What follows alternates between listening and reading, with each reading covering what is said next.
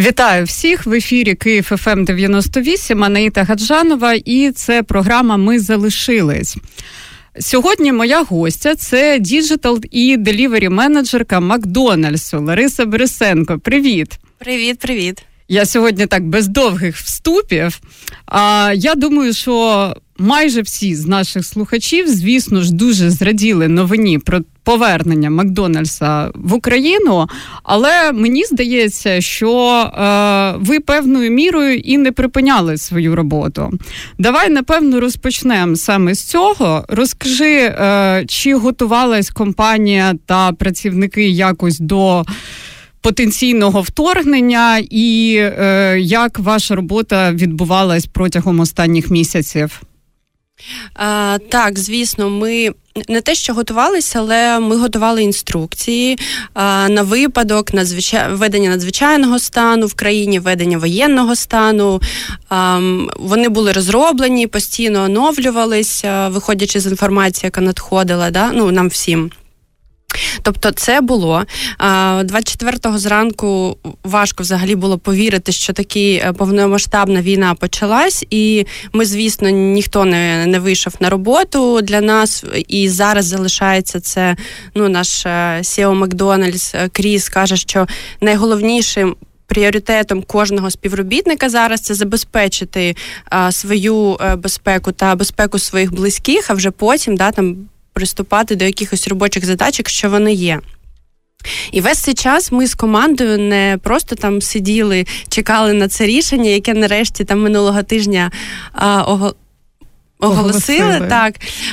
Ми волонтерили і ми продовжуємо це робити.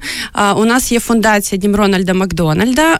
Про нього ми сьогодні окремий блок присвятимо Так, Це прям моя, Я дуже люблю про це говорити. І ми у нас там три напрямки волонтерських було, і ми співробітники, які могли у цей час, ми волонтерили. Як співробітники офісу, так і співробітники ресторанів. Тобто е, робота над якимись поточними проектами, вона е, все ж таки була призупинена. Правильно я розумію? В принципі, наше наше завдання було на початку війни в перші дні роздати всі продукти, що є в ресторанах, да, на потреби там е, волонтерів, е, військових і так далі. Ось щоб нічого не пропало, і забезпечити безпеку е, співробітників. Ось і в принципі, вже там через деякий час ми готували сценарій можливого відкриття, да, там враховуючи безпеку, враховуючи там ем, supply, Враховуючи логістику, яка є, да, там ці всі деталі, готували постійно сценарій відкриття, е, які там подавали вже далі. Життя в Україні спочатку ти готуєш сценарії дій на випадок екстреної ситуації, а потім ти готуєш е, інструкцію дій на сценарій повернення до роботи вже в цих екстремальних ситуаціях. Так. Таке типове життя в Україні. А розкажи трошки про те, в чому е, полягала твоя робота раніше, і е, наскільки ти повернулась до своїх безпосередніх задач зараз напередодні вже відкриття повернення. Я приходила в Макдональдс як бренд. Engagement менеджер це була нова позиція, і е, моя задача була. М- я займалася інфлюенсер-маркетингом, також е, соцмережами, і також я е, робила. У нас є національні запуски да, якихось компаній. Моя задача була робити якісь спецпроекти, які залучали би аудиторію в інший е, спосіб, якийсь там, може, фіджитальний якийсь чи ще щось. Також а, я займаюсь і тоді займалася, зараз займаюсь розвитком. Каналу доставки з, е, боку маркетингу і запуском мобільного додатку Макдональдс. Це був мій самий великий мабуть, челендж, тому що до цього я взагалі про мобільні додатки, ну як користувач. А а ось був ну, такий челендж, завдання запустити додаток Макдональдс. Я прийшла в лютому, а в вересні ми його успішно запустили. Клас, вітаю Дякую. з таким новим скілом і досвідом. А розкажи стосовно додатку, я вже неодноразово стикалась е, з різними враженнями наших друзів, знайомих, які е, в силу як евакуації переїхали за кордон, і які дуже е, сумують за усіма українськими сервісами, особливо тих, що стосуються якраз дії, мобільних додатків і тих же служб всіх доставки, всіх наших маркетплейсів, ну тобто банківських послуг. В нас дійсно виявляється таки держава у смартфоні. А як працює мобільний додаток Макдональдс в світі, і е, який загалом його функціонал мав би бути? Угу. А, Мобільний додаток Макдональдс він зроб е, він зроблений таким чином, що е, це один додаток, котрий адаптується під е, різні країни. Mm-hmm. Да? Наприклад, е, ідея в тому, щоб людина мала один і той самий інтерфейс. Наприклад, ось люди, е, я бачу просто це по аналітиці. Люди, які мали додаток в Україні, переїхали там в Польщу і Чехію, чомусь найбільше там е, зараз е, використовують юзають цей наш додаток український, саме який був е, зареєстрований українські mm-hmm. користувачі. А, І вони мають змогу просто переключитись а, на іншу країну і просто використовувати його там. Наприклад, ти йдеш в відпустку, у тебе є додаток. Ти зареєстрований користувач, і ти просто вибираєш країну, де ти зараз знаходишся, і а, насолоджуєшся вибором там спеціальних пропозицій, які там є. Да, тому в принципі е, наші користувачі, які е, користувались у в Україні, Макдон... тепер користуються за кордоном. Так, так. Це для Окей, так а функціонал, який в ньому? А це такий Макдональдс в кармані, в кишені, можна сказати, тому що там є е, одразу інформація про всі новинки, які ми запускаємо. Там є інформація про корисні посилання, наприклад, там е, на соцмережі, там на роботу, на форму е, зворотнього зв'язку, якщо ти хочеш щось нам сказати. Е, там є е, навігація по всім ресторанам, да, адреса, е, часи роботи, які канали там працюють працюють, наприклад, чи є там драйв, чи є там сніданки, чи звідти доставка доставляє. Е, і що важливо, ти потім можеш вибрати прокласти собі маршрут е, в будь-якому навігаторі е, прямо з додатку. А, навіть так. Так, і це дуже зручно, і це буде якраз таки дуже класним інструментом, де наші користувачі, наші клієнти зможуть дивитися ось після відкриття, які ресторани зараз працюють, е, що там є, які канали е, як там... нова пошта. Так, так, так. А, І е, що найголовніше, це у додатку Макдональдс є спеціальні пропозиції зі знижками. А взагалі на нашому ну, ринку в Україні ніколи не було там, як на інших ринках, там якихось паперових ваучерів зі знижками.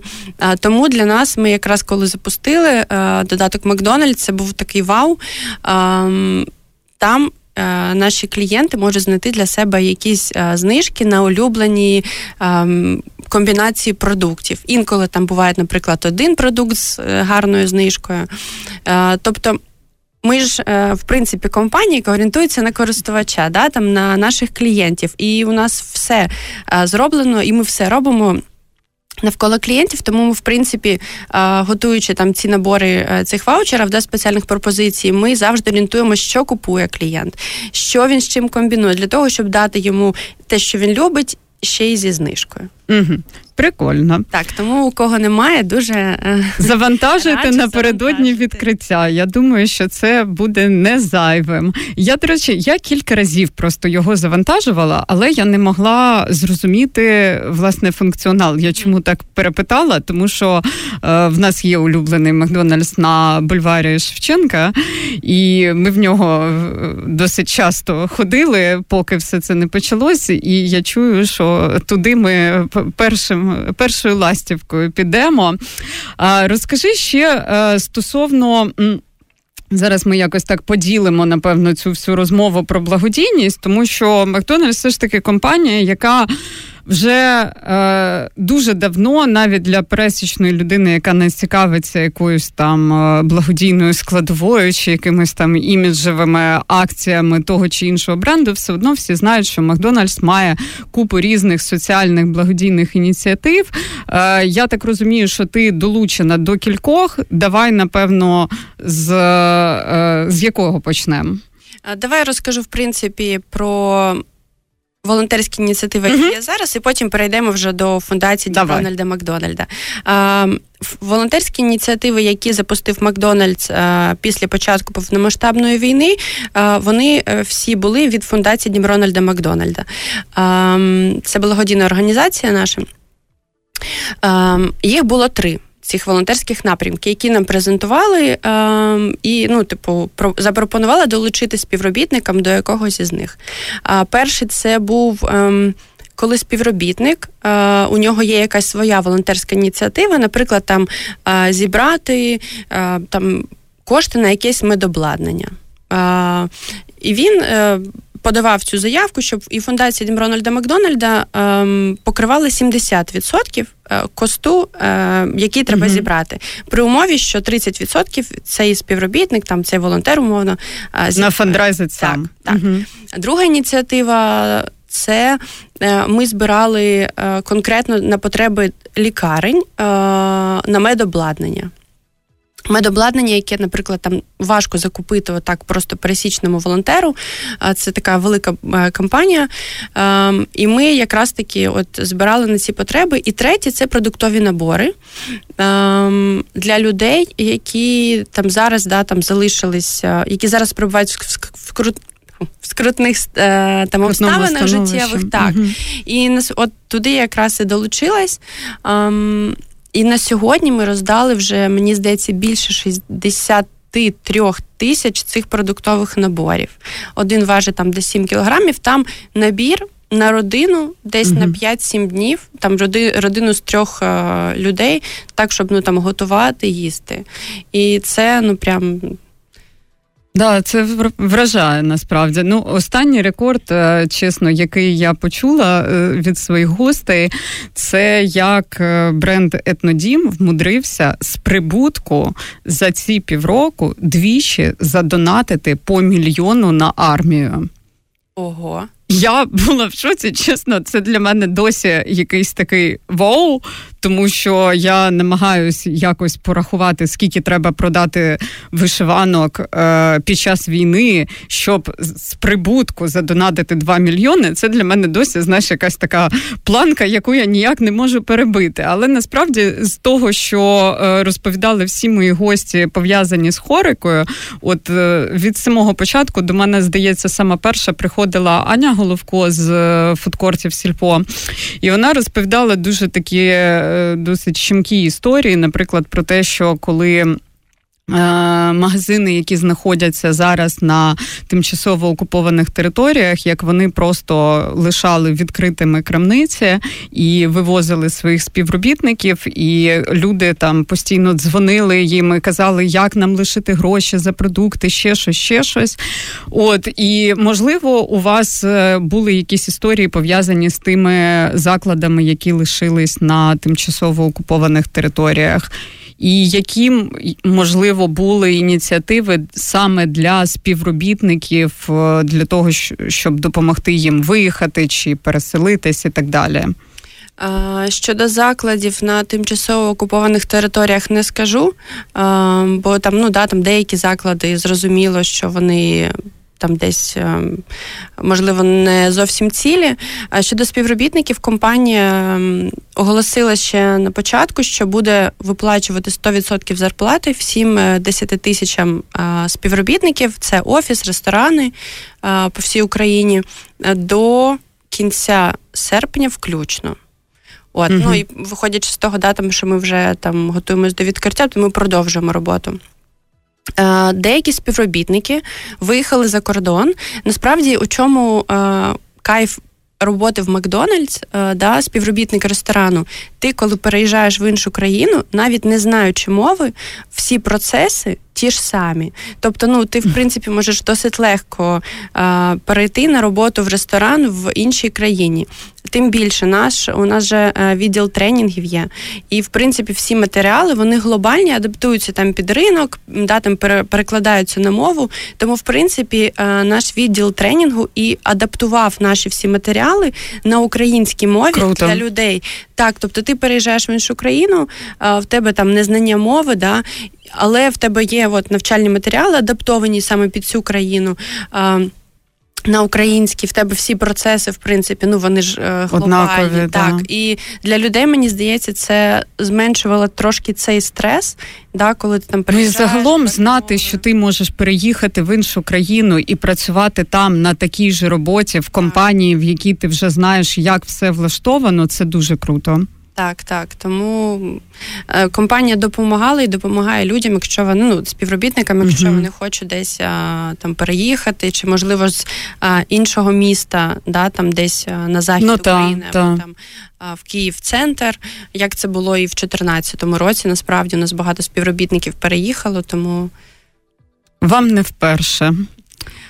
На жаль, да, маємо ми такий сумний досвід, який ми ще й маємо постійно якось вдосконалювати. І знаєш, в одній з попередніх програм ми з кимось з моїх гостей жартували про те, що дуже хочеться займатися саморозвитком тоді, коли в тебе є для цього час натхнення, а не тоді, коли це питання твого виживання. І це знову ж таки про такі досить складні насправді речі, які переживають е, всі, і, зокрема, бізнес і підприємці. Давай поговоримо тепер про те, що стосується. Е, твоїх е, цих долоняк, те, що ми з тобою хотіли поговорити з самого початку, я чесно дуже перлася з цих жартів про долоньки росіян і всіх цих мемасіків про те, що е, тепер ця акція може знайти якісь нові відтінки тлумачення. Як е, з нею справи зараз, і чи плануєте ви її продовжувати після відкриття? Е, ці всі меми, е, взагалі, звісно, у нас е, ми постійно в чаті ділимось, хто там що побачив, хто і це, звісно, любов наших клієнтів, це щось неймовірно. Стосовно, давай, щоб розказати про долоньки, давай розкажу про фундацію Дім Макдональда. Є черіті організація, да, це фундація Дім Рональда Макдональда в Україні. Це фундація, фундація взагалі займається розвитком сімейно орієнтованої медицини. Що це означає? Як взагалі було раніше? Да? Там Лікарі щось собі окремо, там щось якусь інформацію дають уривками, батьки, як правило, там не знають е, до кінця, можливо, там е, як. Що далі там буде дитина, і дитина, яка взагалі сама, їй страшно і так далі. Сімейно орієнтована медицина це коли лікар, батьки і дитина працюють у колаборації. Тобто нічого там да, там не скривається, всі працюють як одна команда. Е, це сімейно орієнтована медицина. Фундація ще відкриває сімейні кімнати в дитячих лікарнях. Вже нещодавно відкрили шосту у Рівненській дитячій лікарні, коли дитина є навіть дослідження, чому в принципі да, там цей напрям став розвиватись. Є дослідження, що дитина швидше одужує, там більш ніж 30%, коли поруч з нею знаходиться хтось із батьків. І сімейні сімейні кімнати в дитячих лікарнях ем, для того, щоб Батьки могли там, наприклад, провести час з дитиною, провести час відпочити, коли дитина їх е, на лікуванні, да, щоб uh вони там, а вони може не знають, не мають можливості там десь собі виняти, виняти там номер чи якусь квартиру. І, наприклад, вони там навіть можуть заночувати, щоб вони максимально час проводили з дитиною, да, щоб дитина відчувала їх підтримку. І якраз таки беремо ще лікаря, який mm да, там а, тут і виходить така команда, яка постійно да, там знаходиться під час лікування. А, І от ми відкрили вже шосту кімнату, а, і це прям дуже класно. А тепер є окремо долоньки. Макдональдс раз в рік проводив, кажу, проводив, mm-hmm. тому що я думаю, що в принципі, враховуючи волонтерські ініціативи фундації, як зараз це все трансформується, ми тепер будемо постійно. А, збирати до донейти і постійно допомагати там, де це зараз буде потрібно. Проводив раз в рік велику компанію Долонька щастя. Це можливість залучення наших клієнтів до да, там, до цього, цієї великого, цього великого діла, купуючи там сувенірну продукцію, паперові ці долоньки, які в принципі є символом роблячи донейти на терміналах самообслуговування в ресторані, да, там, де ти можеш замовити uh-huh. собі щось. А, і якраз раз в рік проводилась така велика компанія. Вона колись там проводилась восени, потім вона проводилась в червні, це було там під. Е, День захисту дітей. Uh-huh, uh-huh. А останні два роки вона проводилась в вересні. Um, і от якраз таки я два роки останніх е, ага. робила цю велику компанію, бренд-лав компанію Долонька щастя. Це був мій такий персональний е, виклик, тому що благодійна компанія. Ми ще в 2020 році чомусь здвинули на вересень, тому що да, там ну ковід був, було зрозуміло, що як. Е, і ми тоді у вересні зібрали рекордну суму цих донейтів. До цього було там приблизно 5 мільйонів гривень за період кампанії, а ми зібрали 9,6. Ух ти. І це було ну, це прям... ривок. І ми ще отримали навіть е, золото Ефі за цю кампанію, тому що ну вона Клас. була прям супер е, інтегрована. Е, з, ну, Ми разом працюємо з. Е, відділом комунікацій, тому що там у них була велика частина там роботи зі ЗМІ, інфлюенсерами і так далі. Ну, коротше, прям було супер вау. І ми буду якраз таки будували знання допомагай на сімейні кімнати, да, там, щоб дитина могла бути з, а, е, поруч з батьками під час лікування. Ем, я зрозуміла. Ти знаєш, я просто згадала, я коли народила свого малого.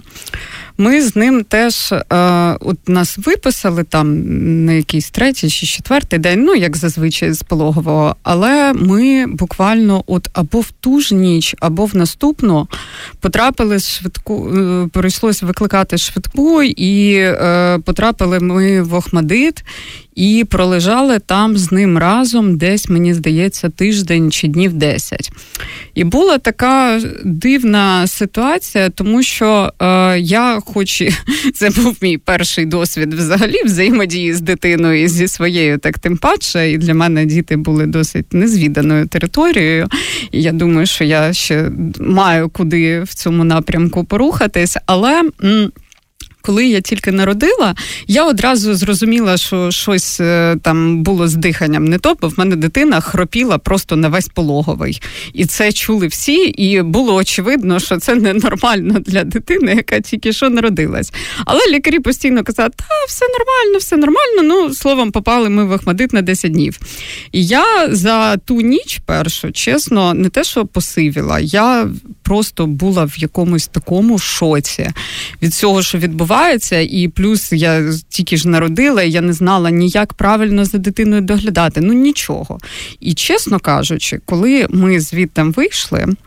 Я була навіть е, трохи рада тому, що ми туди потрапили, тому що, на відміну від пологового, в Охмадиті нарешті пояснили, як взагалі доглядати за дитиною. Ну тобто, та це було дуже стресово, і мені дуже хотілося додому. І ясно, що коли ти тільки народив, знаходити ще в, в Охмадиті не трошки не, не той релакс після пологів, на який ти розраховуєш. Але я оце дуже добре запам'ятала цю історію про те, що в пологовому взагалі було просто ноль реакції на все. А в Охмадиті, принаймні, от показали якісь елементарні речі, пояснили там банально, як закапувати дитині ніс, що як памперси міняти, ці всі пільонки і так далі. Ну тобто, і от ти зараз, коли сказала за ці кімнати, я так собі подумала. Що по-хорошому, звісно, е, бажано, щоб такі якісь базові знання давались в момент, а не тоді, коли з дитиною вже щось не ок, і ви потрапляєте в лікарню. Оце, знаєш, хочеться якось завжди е, наперед трошки прорахувати. До речі, в Ахмадиті є кімната в Київському? Так, так. Ну, ми були у Львівському, але чесно скажу, я була дуже приємно вражена. Ну, тобто, нам реально там ну як сподобалось, наскільки тобі може сподобатись е, з новонародженою дитиною в лікарні, але да, там було досить непогано принаймні комфортно, наскільки це можливо. Знаєш, не було якихось таких треш зовсім речей. Добре, давай тоді перейдемо ще е, безпосередньо якби до твоєї історії, тому що ти, як е, класична героїня моєї програми, не покидала Київ. І розкажи, де ти жила, що відбувалося, чи все ок з твоїм помешканням, як ти думала їхати, не їхати, що взагалі? Е, я покидала Київ на початку але я точно не планувала виїжджати за кордон. Е, ну, Для мене це взагалі було. Мої там знайомі якісь їхали, е, пропонували. Мені, в принципі, одразу там в перший день написали друзі з е, інших країн, да, які там живуть, uh що там приїжджає там до нас. Але я взагалі цей варіант просто не розглядала. Ну, я Це мій, це мій дім. Ну, якби я це моє має бути рішення поїхати там, наприклад, звідси, а не хтось там прийшов до мене додому. І ми спочатку були з бабусею в Київській області у родичів. А потім нас друзі підбили а, поїхати на захід України. uh Я пам'ятаю, звісно, цю дорогу через дві ночівлі, там у Вінниці, потім там десь в Хмельницькій області. Це, звісно, був жах. А, моя бабуся, якій вже 83, вона просто героїня моя. Стільки часу в машині. Стійко перенесла. Мужньо. Взагалі, так. А ми ще я ще маму вмовила, тому в принципі ми там на захід, і потім вже ми перебрались в центральну Україну і вже в Київ. На початку квітня ми вже були в Києві. І як тільки я повернулась додому, моє житло ціле. Як тільки повернулась додому, в мене там за декілька днів прильот в цей танковий завод, який а, поруч на, знаходиться. Ну я на Позняках живу. Mm-hmm. В принципі, а в мене ще 17-й поверх, панорамні вікна. Ну це ще більш-менш. Коли потім прилетіло на Деверзе. Я вперше в житті чула, як свистять ракети, тому що у мене був колись такий нічний кошмар. Що, типу, там рясно дуже там ракети, тобі немає де mm-hmm. сховатись. І тут неділя, там о 5 ранку починається тривога. А коли ж е, інших звуків нема, машини не їздять, цю сирену чутно, ну просто вона аж прямо завиває. Е, я прокинулась і все ж ти лежиш, обновляєш там телеграм-канали, mm-hmm. де що, а я дивлюсь, що вона затяжна. Думаю, ну десь точно щось є. І тут один свист прямо над будинком, другий, третій, п'ять ракет було. Це, звісно, ну от. Тоді я дуже злякалась, і я от потім два дні навіть спала в коридорі. Ем, це, звісно, але Мощно. все одно, ну тобто там нікуди виїжджати. А, я не планую. Я пам'ятаю, як я в травні ем, поїхала в Польщу. У мене похресниця, у мене там друзі близькі живуть. Вони в принципі там постійно mm-hmm. живуть. і Я там декілька разів е, на рік до них точно їжу. Там до подруги на день народження восени і до похресниці, ось в травні. І я планувала цю поїздку ще в мирний час. І я така думаю. Ну, поїхали, ні, ну а вдруг що станеться? Ну а як? Ну, типу, там е, треба ж всіх зібрати, там маму, бабусю. Mm-hmm собак. Думаю, ладно, якщо загострення не буде, то поїду. Я з собою, звісно, декілька днів торгувалась, але все ж таки вирішила поїхати. І я прям була дуже рада, тому що. Я люблю дуже водити автомобіль, і знаєш, ця дорога. А, ну, якось я так Ну, чистить голову дуже, мені здається. Так, так. Ти ну, можеш подумати, ти ще сам їдеш, там щось слухаєш. А я пам'ятаю, як я заїхала в Польщу. Я зустрічалася з подружкою а, просто на поїсти з однією подружкою на середині мого шляху в Любліні. uh Ми з нею домовились зустрітись в Макдональдс, ну звичайно. І я заїжджаю в Польщу. І я бачу дітей на роликах, і мене просто прорвало. Думаю, чому моїх людей це забрало? І це було така, таке відчуття е, несправедливості, і я просто тупо не могла заспокоїти себе. Під'їжджаю до Макдональдс, дивлюсь, на парковці стоїть моя подружка, дивлюсь, Макдональдс наповнений людьми, там дітьми, всі. Угу. І в мене ще більше. Це, звісно, ну, мабуть, треба було дати виплеск цим емоціям, тому ну, це, звісно, таке було відчуття. Ну, знаєш, просто стосовно е, поїздок за кордон, е, така дивна річ. Я просто помічаю по своїм е, ну, по своїм близьким. Я насправді фактично сама лишилась в Києві, тобто з мого такого плюс-мінус найближчого кола спілкування поїхали ну от майже всі. Причому хтось поїхав воювати одразу, а хтось все ж таки там е, переїхав, ну як хоча б на західну. І я, коли опинилась майже сама в Києві, я спочатку якось. Ем, Ну, мені було дуже дивно загалом, що всі поїхали. І був якийсь момент, коли це мене дуже сильно накрило, тому що я така думаю, а чого я лишилась? Ну, типу, що Наче ж небезпечно. Ну, знаєш, тут навіть було питання не небезпечно, а скоріше того, що ти любиш місто, це само собою, але все ж таки місто це не лише стіни, це ще й люди. І коли реально там 90% твого кола спілкування поїхали, ти думаєш, а що, собственно, чого я тут сиджу? Але я, я дуже якось так. Боялась, що люди не будуть повертатися. В мене був цей страх. Він вже десь, от в середині квітня-травні, почав потроху розвінчуватись. Я вже зрозуміла, що всі вертаються, все окей. Якби ну, дитину свою я, звісно, поки що не забираю, тому що якось дуже так це. Це дуже жорстко, знаєш, бо я собі так уявляю, от як я можу в нинішніх обставинах лишити дитину, навіть якщо відкриють дитячий садок. Ну тобто, ти просто не зможеш взагалі ні про що думати. І з дитиною ж теж сильно маленькою не попрацюєш. Ну словом. І оце була в мене якби перша така штука. І друга, я коли вивозила дитину, власне.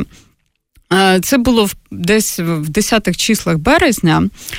І я, коли поверталася вже з кордону зі Львова, в мене було абсолютно якесь е, таке подавлене, звісно, що світосприйняття, і загалом мені ясно, що це було важко, бо одна справа, коли дитина там, ну нехай в 200-300 кілометрах від тебе, і ти знаєш, що ти в будь-який момент сідаєш на інтерсіті і все, ви, ви разом. А тут Бог зна куди, оце з бабусею, то сьо. Словом, я дуже парилась з цього приводу. Ну і досі насправді, звісно, що це мене гребе. Але я для себе, от я коли виїхала з Києва на півтора дні, я думала, що я зійду з розуму. Просто так це при тому, що я поїхала в своє місто, де я все ж таки народилась, і у Львові я прожила ну так чи інакше певний час. І і то я просто не могла там знаходитись. І мене безпощадно просто це крило. І я вже коли повернулася сюди, така думаю, все, я більше нікуди не вийду. І я дійсно за весь цей час потім виїжджала на три дні у Львів, але вже з іншої, якби сумної нагоди. І от весь цей час навіть мови про те, щоб поїхати за кордон, в мене не було. Я тільки останні тижні нарешті почала задумуватись про те, що можливо на якісь там кілька днів я доїду ну максимум до Польщі. Тобто я зрозуміла, що я навіть умовно в Швецію не поїду, я краще зароблю гроші і е, перевезу загалом дитину з мамою в Польщу, але аж в Швецію я не поїду, я не можу. І оце така якби річ ну дуже складна, тому що. Ти ніби покидаєш щось набагато більше, ніж здавалось раніше, правда? Е, Ось ти, типу, поїхав, там наче безпечно, да, там це декілька тижнів, поки ти не в Україні, але е, відчуття тривоги в тебе постійно. Тут ти наче знаходишся. Наче все контролюєш. Ну, так ілюзія така є. Ти знаєш, що там все ок, там да, не, в разі чого там я хватаю там своїх і ми там кудись їдемо, а там, ну от прям. Знаєш, це в мене е, Юрій Марченко, е, редактор платформ Я, е, сказав класну фразу про те, що ти, коли знаходишся тут, тобі здається, що от ти читаєш новини і десь там відбувається якийсь треш, а ти в досить спокійному місці, просто над тобою повітряний бій. І оце приблизно так. Так, а ще знаєш, ну е, я ще на початку війни е, ну, собі так сказала, що в принципі, якщо щось, ну якщо прилетить в мене, то прилетить. Ну тобто я ну, цього поставилась філософськи. Е, не робіть так, як я, але я ніяк не реагую на тривогу. Тобто я ну там, де сиділа, там і сиджу. Я, в принципі, оптиміст по життю, тому я собі казала: ну Ларис, ну чого вона має прилетіти саме до тебе? Ну от чому? А потім я така сижу, і думаю, а чому ні? І все. І ти на цих емоційних качелях сама себе просто гойдаєш. Ну. Я жартувала інакше. Я жартувала про те, що а, добре, що ми розійшли з моїм колишнім хлопцем, тому що, от якби ми разом опинились в цих умовах, в нас би точно прилетіло. У мене був такий якийсь собі відмазка. Насправді дійсно. Враховуючи, що я 23 е, роки живу біля серця, от з різних сторін, і працюю в принципі майже всюди, і навіть ми з тобою, коли працювали разом, теж не те, щоб далеко звідси. І я просто зрозуміла в якийсь момент, що телевежа, Укроборонпром, а, Купа е, завод Артем, врешті-решт, в якому мене, так би мовити, моя ракета догнала. І оці всі речі, ну якби я не можу нікуди, е, знаєш, абстрагуватись від цього. В мене є, звісно, після того, як я попала під заводом Артем на цей обстріл, то звісно, в мене була така штука, що я от їду на роботу в маршрутці, мені їхати 10 хвилин з дому. І я їду через весь цей маршрут, знаєш, от від і до. І ти їдеш, грається в тривога, і думаєш. Попаде, не попаде. І знаєш, немає якогось такого страху. Просто ти вже коли бачив, як це відбувається от безпосередньо прямо на твоїх очах і прямо туди, де ти знаходишся, ти такий. хм, Ну, якось не те, щоб дуже хотілося це повторити, але ну а що ти зробиш? Я теж дуже якось до цього спокійно поставилась. Напевно, е, задам тобі ще питання таке е, безпекове, якраз напевно, на останок стосовно відкриттів. Е, ви напевно ж будете відкривати лише ті заклади, які з підвальними приміщеннями, і як загалом ви е, підходите зараз? Я розумію, що дуже свідомо, але все ж таки чим керуєтесь, коли плануєте відкриття стосовно безпеки, звісно? Ем, ми е, будемо, враховуючи там, да, що ми ну, хочемо відкрити заклади там е, в Києві і там на заході, ну в більш таких, да, там угу. в кавичках безпечних умовно регіонах. тильних так. містах. Угу. Е, ми ще до там цих всіх таких великих трагічних прильотів, е, до того як це стало обов'язковим да, зачинятись для ресторанів. Ми ж в принципі там і під час ковіду ми там в плані безпеки, там маски, там перчатки, все uh були там такими дуже відповідальними. І зараз ми точно просто будемо закриватись. А закрити Макдональдс, за це там вимкнути всю кухню, евакуювати там співробітників, гостей і так далі. Тому зараз ну там ці протоколи вони ем, розроблені. Ем, ми зараз ще там, як це на практиці, звісно, буде Знаєш, от власне мене оця історія з закриваннями закладів, чесно кажучи, я її не до кінця розумію, тому що умовно ну, взяти навіть е, будь-який торговий центр. От з тих, в які я раніше рідко, але потрапляла, ну скажімо, це Лавіна або Ретровіль, або е, Скаймол. От ти знаходишся в Скаймолі, і тебе виганяють на вулицю. Які в тебе взагалі мають бути шляхи, куди ти будеш біжати е, посеред цього острівка Троєщини? Ну, якби це мені здається теж якась дивна дуже історія. Тобто я розумію, чому заклади треба закривати, але має бути ж якась альтернатива, тому що ну давайте просто людей викинемо на вулицю, і типу, хай ракети їх нас доганяють прямо там. Це, до речі, дуже дивне. Ем стосовно е, транспорта, да, угу. тому що я, от, наприклад, там їду. Тривога і стоять прямо на зупинках там транспорт е, комунальний, тому що там маршрутки вони як uh-huh. їздили, так і їздять, і стоїть ну, біля трамвая купа людей. І ну ну це таке, да. І тобто, знаєш, і якби і хтось. Е, запізнюються, де йому треба, і в принципі тут, ну звісно, е, таке питання. Стосовно, ми будемо під кожний ресторан розробляти там навігацію, де угу. укриття найближче, як туди пройти. Е, ну, Ми будемо максимально забезпечувати е, безпеку наших е, клієнтів, співробітників, щоб вони точно знали, куди їм зараз е, рухатись. Так, так, для того, щоб себе узабезпечити. Так, в нас вже не дуже багато часу лишається. Я тут не згадувала, що я ще хотіла розпитати. Все ж таки, е, ще стосовно, напевно, цін. Я наскільки я можу судити, е, мені здається, що е, ціни в Макдональдсі так чи інакше вони прив'язані, напевно, до курсу долара.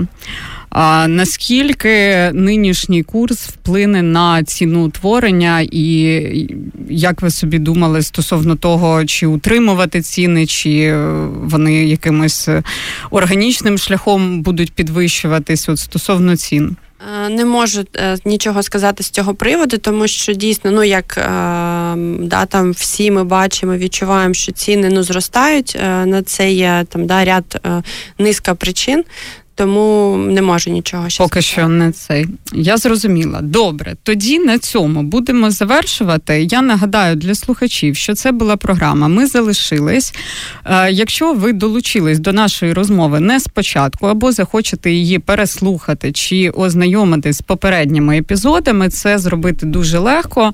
Е, по хештегу ми залишились на Google Apple подкастах, Spotify та мобільному додатку Megogo. Мене звуть Анеї Маргарита Гаджанова. І, власне, почуємось ми сьогодні ввечері о 20-й в моїй програмі Культура війна. На все добре.